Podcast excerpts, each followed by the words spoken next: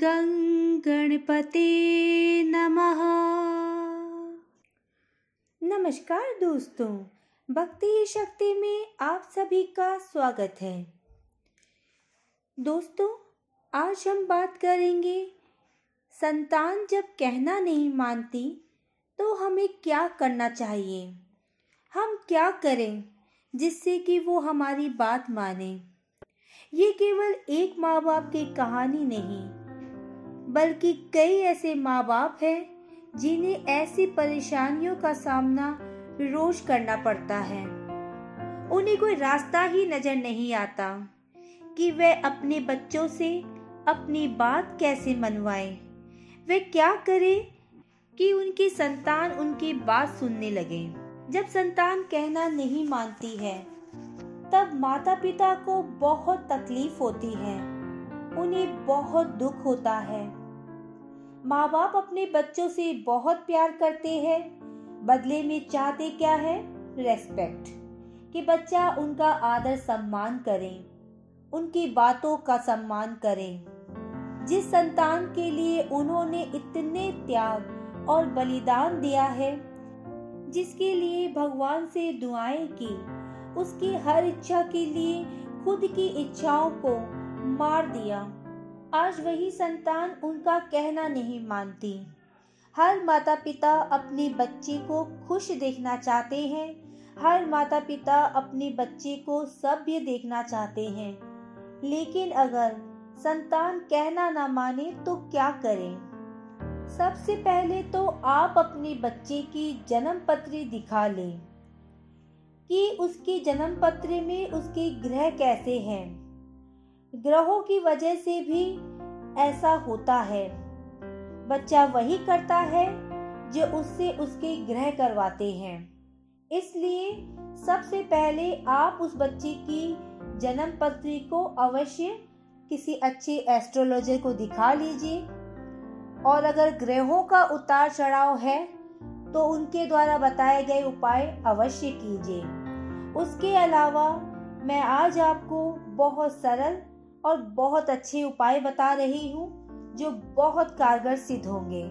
सबसे पहले तो आप देखें कि आपका बच्चा जिस कमरे में सो रहा है, उसके पैर किस दिशा में है। ध्यान रखें कि पूरब दिशा की ओर उसके पैर कभी ना हो और उसके रूम में किसी भी तरह की सीलन ना हो, उसके कमरे में अंधेरा ना हो। इस बात का भी ध्यान रखें कि पढ़ने वाले टाइम बच्चे का मुख किस दिशा में है? बच्चे का मुख ईस्ट और नॉर्थ में ही रहना चाहिए।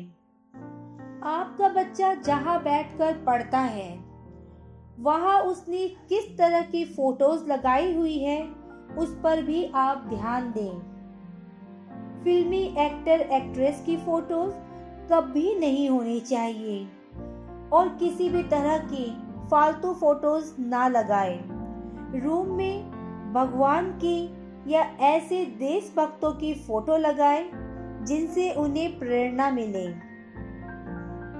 या फिर पॉजिटिव, प्रेरणादायक वाक्य लगाएँ। अब आपको कुछ मंत्र बताती हूँ ये उपाय आप करके देखें नॉनवेज को छोड़कर जब भी अपने बच्चे को खाना दें तो ये मंत्र आप अवश्य पढ़ें। ओम हेरिम सरस्वती नमः। आप फिर से सुन लीजिए, ओम हेरिम सरस्वती नमः।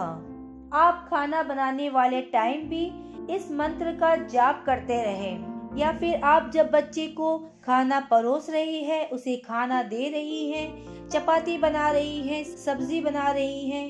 कुछ भी अगर आप अपने बच्चे के लिए कर रहे हैं तो इस मंत्र का साथ साथ आप जाप भी करते रहें। ग्यारह शनिवार, हनुमान जी को चोला चढ़ाएँ डेली या फिर आप अपनी सुविधा अनुसार हनुमान चालीसा का पाठ करें। अब मैं आपको दुर्गा सप्तशती के सिद्ध संपुट मंत्र बता रही हूँ। बहुत पावरफुल मंत्र है।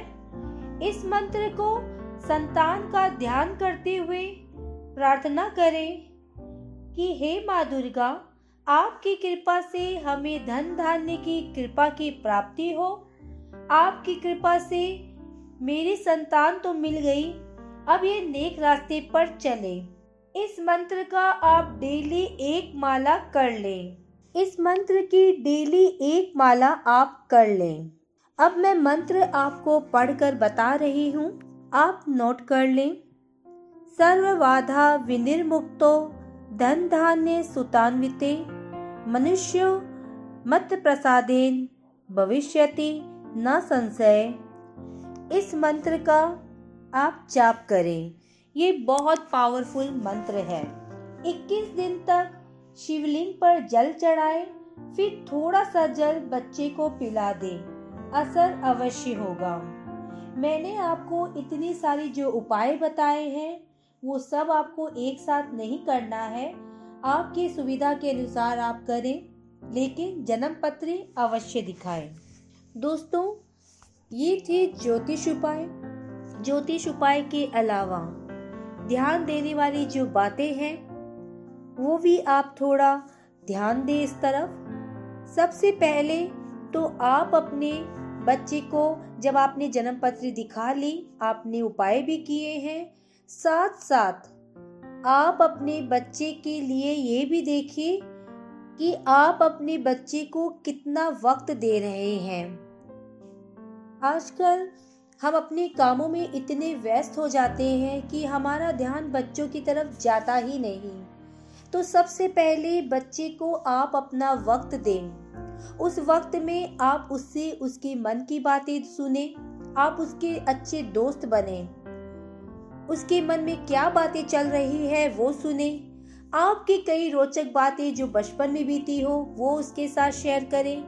उसे अपना दोस्त फील करवाएँ। उसे कंफर्टेबल फील करवाए कि वो आपसे अपनी हर बात शेयर कर सकें। उसे कुछ भी छिपाना ना पड़े।